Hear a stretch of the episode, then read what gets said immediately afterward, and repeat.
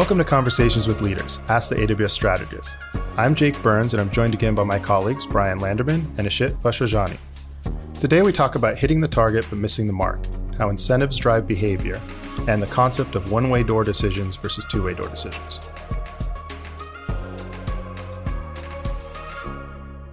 Bryan Ishit, welcome back. Thanks, Jake.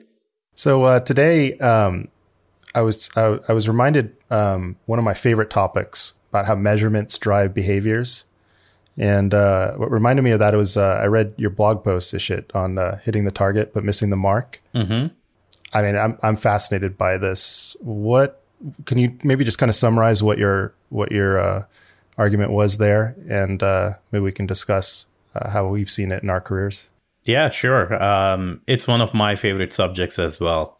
The way I've always thought about it is uh, measurements help you course correct. Uh, and as you're, let's say, driving a car or flying a plane, like in your case, Jake, uh, you use them to to make changes uh, and make sure that uh, you're course correcting to reach the outcome or destination that you're shooting for when we mix targets and goals with the measurements that we use to improve and course correct, uh, I think they they then become uh, not the right measures or the right targets. And so the way I very simply, I think it's the uh, Goodhart's law that I kind of talk about in the blog, but I love it because it says that when a measure becomes a target, it ceases to be a good measure. I find that many times in our journeys, whether it is cloud transformation or leading projects in technology, uh, we define targets that are fixed in nature, right? Uh, and they limit our uh, horizon and our and and sort of uh, possibilities that we can go after. Uh, they're also set in advance, uh, and oftentimes they are based on what we had done in the past. So if you uh, achieved 10% uh, cost saving doing something, well, the target now is 15%, right? So, starting with a baseline that is fixed and that is based on past um, limits the possibilities because uh, what is happening with digital transformation is that these changes can be order of magnitude different. And so, what do you pick as a target?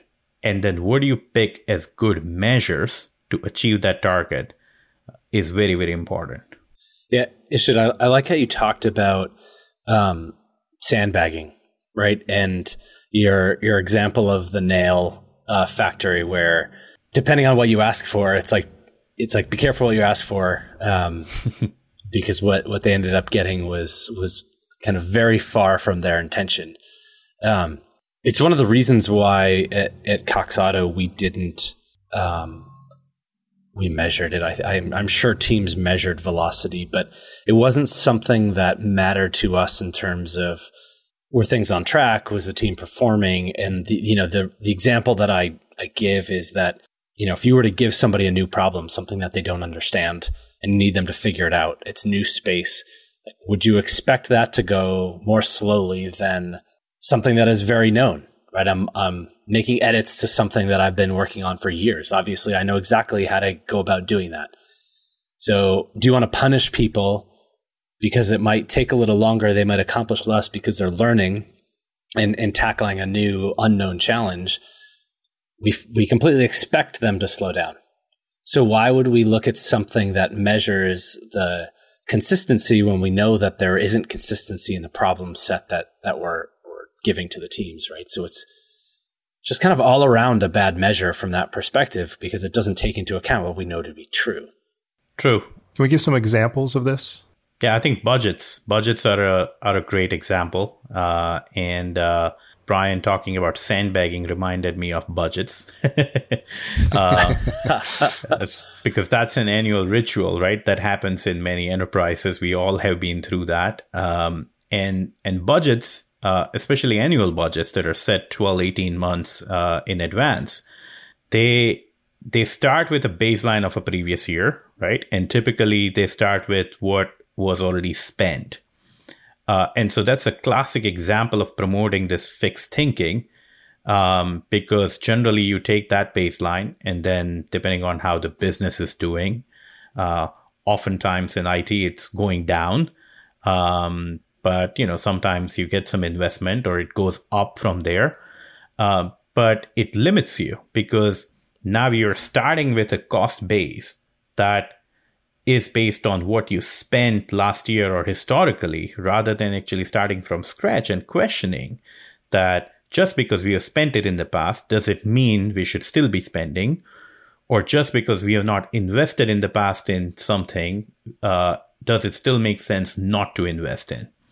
Uh, so the one way I kind of tried to uh, address this uh, during the budgeting cycle was uh, really sit down and and and create this constraint free thinking process right? Where we we we say well what if we suddenly had x percent more budget right? And this is wildly higher right? 50% more money. Uh, what will we do? Uh, because that then surfaces opportunities that traditionally or conservatively you would not factor in the budget right? On the flip side mm-hmm. you say well what if we had to cut 50% of the budget? What will we stop doing? And then you start getting these things that are prioritized, right? Because um, we sometimes do them just because we always done them. Right. Yeah. And something you mentioned in the blog, which is, I think, so important, is this idea of um, gaming the system. And I think uh, budgets are such a fantastic example of that, um, both in, in companies and in, in government and pretty much anywhere, right? Where you have this kind of annual process. You have people who are um, you know they're afraid to for, to lose their budget, so they make sure they spend all of this year's budget, and of course that's highly inefficient, right?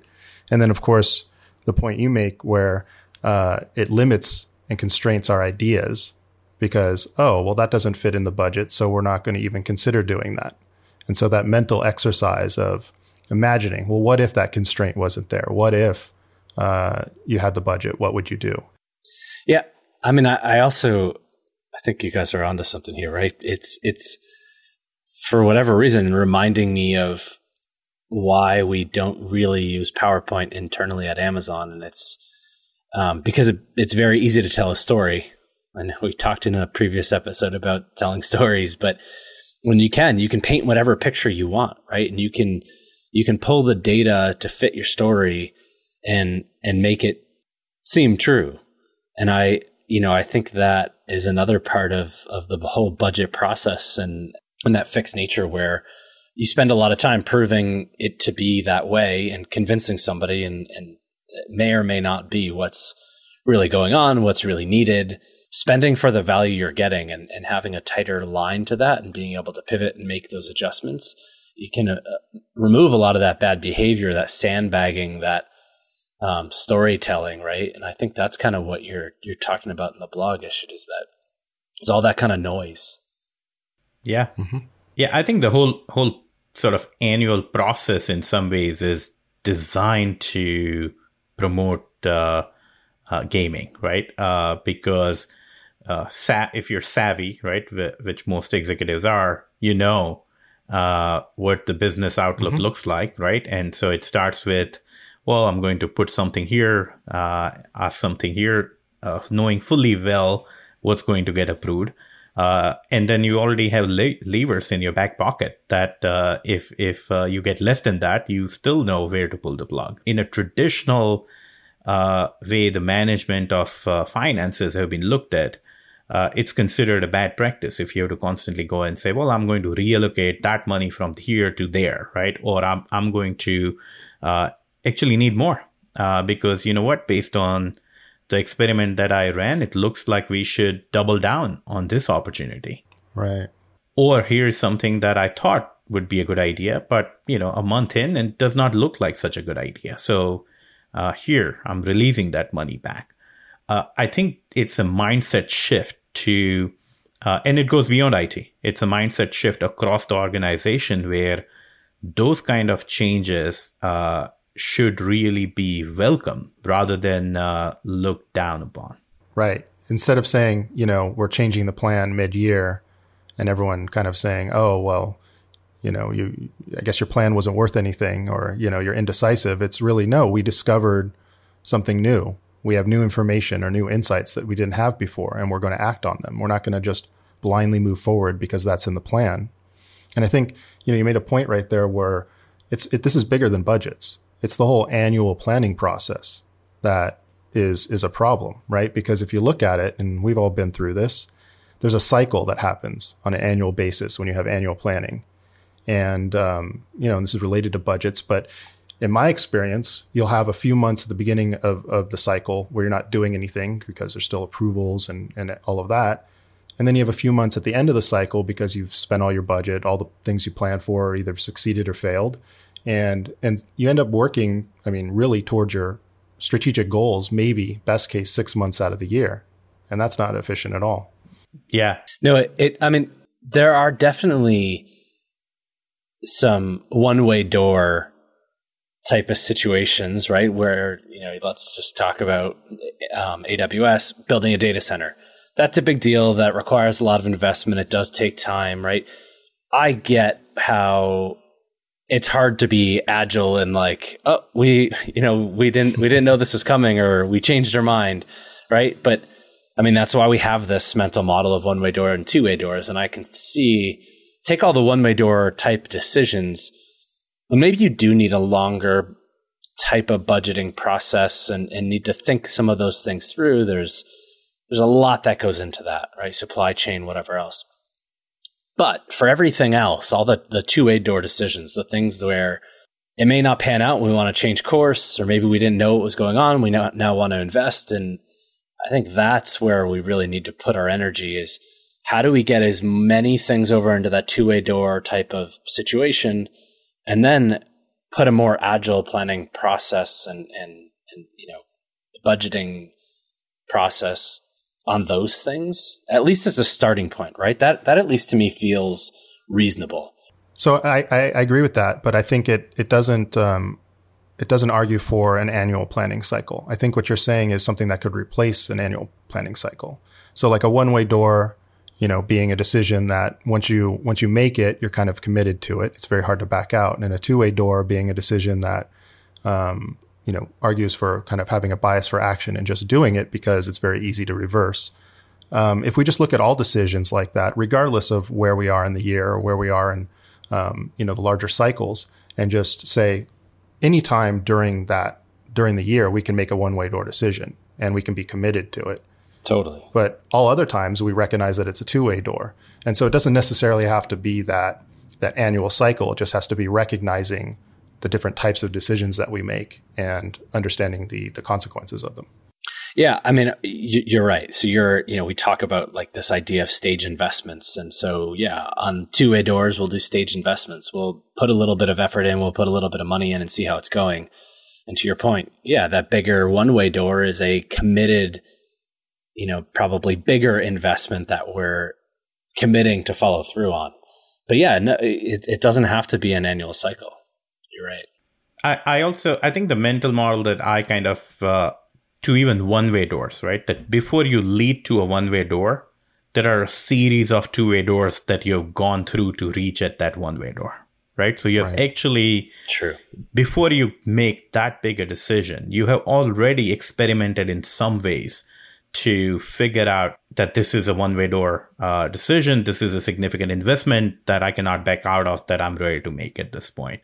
Um, and so I think it's also thinking in that standpoint, which kind of goes with uh, uh, one of the topics that our team talks about often is is this breaking down the work, right? Where you kind of take even the big, uh, scary decisions and then and then chunk them uh, and make them into uh, smaller decisions, which may still lead to a big decision. Uh, but now you're uh, you're you're basically reducing the risk, the blast radius, uh, investment required, uh, and then the course uh, cost to course correct. Right. Yeah. Well, so it's it's hilarious that we're talking about planning right now. It's probably because we're in the middle of it, and it's kind of all I've been doing. And I know Ishit, you're deep into it, Jake. Um, there have been a bunch of conversations, right, about eating your own dog food and you're you're bringing up all the things that we talk about. And in reality i mean we're a two pizza team right? I mean we are a small team. There's like 12 of us so we're we're maybe a three pizza team. But um you know we're that we're that small team. We have our known boundaries and and have opportunities, and so we've been talking a lot about like for us like what's a flat plan. A flat plan is doing everything this if if nothing changes you're you're doing kind of you know business as usual is look to invest and and get more efficient with what you have right? But that's it's not the traditional IT perspective on driving costs down and efficiencies and whatever else. It's more about um, well it's about efficiencies but not from that. It, it feels different to me. It's like hey are there processes you can automate you know, are there things that we could do to take away some of the things that hold us back um, from being more effective? And so it's a lot of those things, and it's on a very reasonable, manageable, kind of tangible level. It's not like, oh, we need to go implement some huge, you know, off the shelf software massive thing for us. You know, it's like, yeah, let's no, let's run some experiments and and work to do better and try these different things, and uh, it, it feels much more experimental, and and all of those experiments are against our committed ideas that of, of the direction we believe we want to go in. We don't know how we're going to get there. We just know that this is the right direction. We have this data supporting that it's the right direction. And we're going to run a whole bunch of experiments and try to automate some things in order to achieve those goals. And um, it does. It not I don't want to say finally, but you know, I've been here a little over a year and for me now kind of being embedded in this process has been super interesting to um, to see that we can eat our own dog food.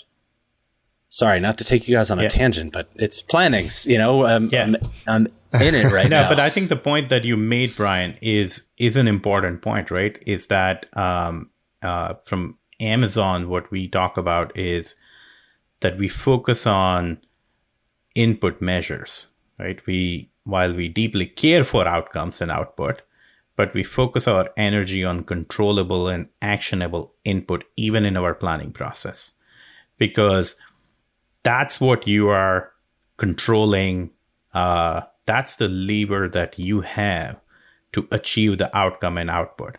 And and I have had interesting debates uh, with customers about this, right? Because when you talk about uh, focusing on input, uh, one immediate reaction that you get sometimes is, well, does that mean you're not outcome oriented, right? Well, that's not true. You're actually deeply outcome oriented, but you don't reach your outcomes by just saying, well, I want to reach that outcome and that's the goal, right? You do that by breaking down that outcome into a series of steps, experiment, and then figuring out what are the inputs that you're putting in and controlling throughout the process to get to that outcome. Right. It's it's making a distinction between the things you can control and the things you can't control. So so what you measure is is going to determine how you behave, right? And how you behave is going to determine the results you get. Um, you were saying earlier about, and it's interesting because as I'm listening to you talk about your your how you how you ran your team uh, previous, um, you know, using the example of well, what if you had unlimited budget, what would you do then? It's very similar to kind of what we do at Amazon when we talk about think big, mm-hmm. right? So we have different, like Bryan was saying, different kind of uh, layers to our plan, um, and and kind of that final big one is well, what's your think big idea or think big ideas, um, and and uh, I think it's important to have those because, um, again, like if you're if you're limiting yourself to what you think you can accomplish, and you're setting your goals there, then I mean, nothing, nothing. The think big idea will never happen if you if you never ask the question, right? You can't rely on just chance for that to happen. You have to be specific about it. And so, in my my previous experience, I would always, um, you know, I, I would kind of set all my goals that way. It's kind of like let's start with what we want. What's an ideal state here? What's like a best case scenario? You know, times times ten, and let's set our goal there. Uh, it's something that I've actually, in the few times that I've blogged, it's one of the things I've blogged about. Um, it's about, um, it's sometimes better to set your goal too high, miss the mark, than it is to set your goal too low and hit the mark. And so I, I really like that idea of setting your goals as think big goals. And um, you miss the mark and you're still very successful. Yeah, I do too. But I will say I've been on the other end of that. Someone else is setting that impossible goal.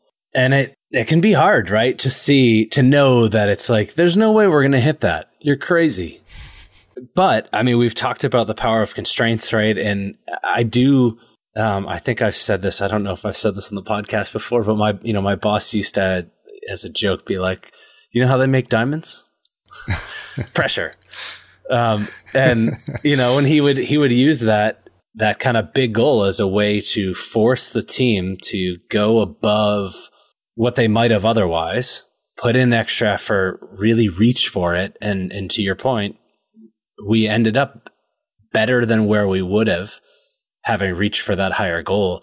But it, it it's not without stress or or pressure on the on the team, and so I think it's you have to be careful with it. I, I agree, it's a good tool and it, it is effective. Um, right. But there, you Obviously, not the only tool. Balance. There's a reason why not all of our goals are think big goals. That's right. Well, that's right. Yeah.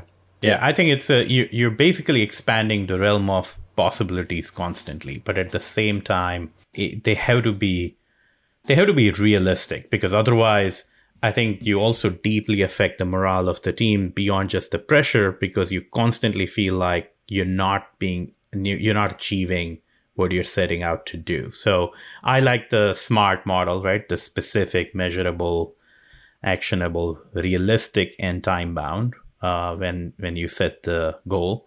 But then you also, I think that's where annual planning process actually plays a big role. Uh, and and the way we think about that at Amazon is that that's really for your long term thinking, right? That's where you can set your eyes on things that uh, are not for next six months, three months, uh, eight months, right? You're actually placing some long term bets um, and expanding those uh, those horizons. Right, but again, I'm not against the long term uh, thinking. I'm just against the you know only doing it once a year and limiting yourself to that. Right. So I think they're two distinct ideas. I totally agree, and I'd love to get your thoughts on this because I I struggle a little bit, and I'm not sure if it's me, like me personally, um, or if it's been ingrained in me. probably through, you. through the system. sure, it probably is. you guys, I didn't even say it yet. I I didn't even say it yet. Um, but the it's like this. Think big. Like I wonder if the planning and all of the things that we're talking about in the timeline based piece and and the constraints, like it's also it can be difficult to free yourself so much to think outside the box, to think about what you know, you look at what Amazon has done, some of some companies would say is impossible. Like they just wouldn't tackle it. It's either a mature space or, you know, too hard to pull off or whatever whatever you want to say about it. And yet we've overcome those constraints and and, and made place bets on these big ideas. Um, and so sometimes I find myself struggling to expand my mind uh, to see the, the that broader set of possibilities. And again, I don't know if I'm, I'm, a product of my environment, right? And that's been ingrained in me, or if, if I'm the problem. I know, Jake, you already answered the question, so I know where you stand. it, it, it, should feel free to weigh in. it's it's not just us, though. I mean, our customers are. There's several examples of of our customers that have done similar things. You know, you look at Netflix, or you look at some of the yeah, know, Capital absolutely. One, or you look at some of the less um, well-known examples, John Deere, with what they've done with the um, using big data. I mean, so many of our customers have have done that. Um, it's ne- it's it's it's obviously not something that's specific to one organization no. or even one way of thinking, right? That's true, but that you know, I guess it's that idea of doing it repeatedly and having it become part of the fabric of the organization and and or of the team I think that's what becomes challenging. Like, I mean, what there's some saying about lightning striking whatever, but like, you know, I mean, having one one big idea once is is great and could pay off huge and, and could be enough. Mm-hmm. But I think you know what you're really talking about with this think big is how do we do that on a repeated basis? It's not a one time right. thing. It's not a, a, an annual thing. It's should be all the time.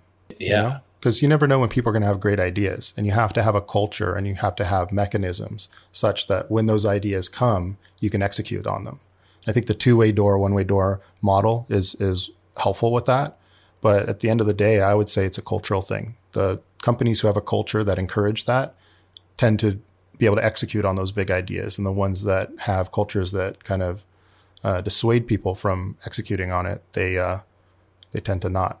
Yeah, and I think that's where we, uh, in one of our past episodes around uh, uh, surviving and thriving in disruption, uh, we spoke about the fact that it is not one thing, right? You can't just take one piece of the puzzle or an ingredient of somebody else's recipe and then say, well, why didn't I get the same uh, dish on my plate, right? Um, Yep. It it it is it is all of it. It is about how you hire, how you recruit, what culture you have, uh, what mechanisms you have put in place uh, to for that culture to then uh, function and take these ideas. What kind of organizational structure that you have. So I, I think it is it's not um, one component. It's all of these things working together. What you guys are talking about here in the six page and all of that, that's an example of a, a mechanism that works, right? And I think that's like a proof that mechanisms work.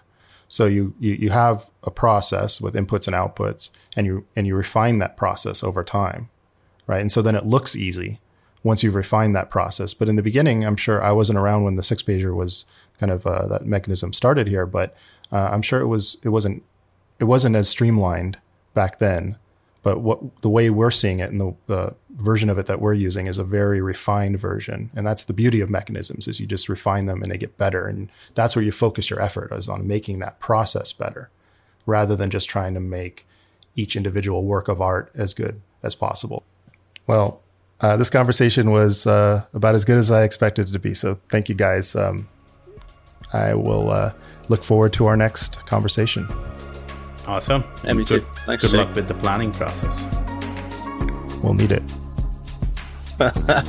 Got a week. As always, remember to submit your questions on the Enterprise Strategy blog or reach out to us directly on LinkedIn, and we'll do our best to answer them in future episodes. See you next time.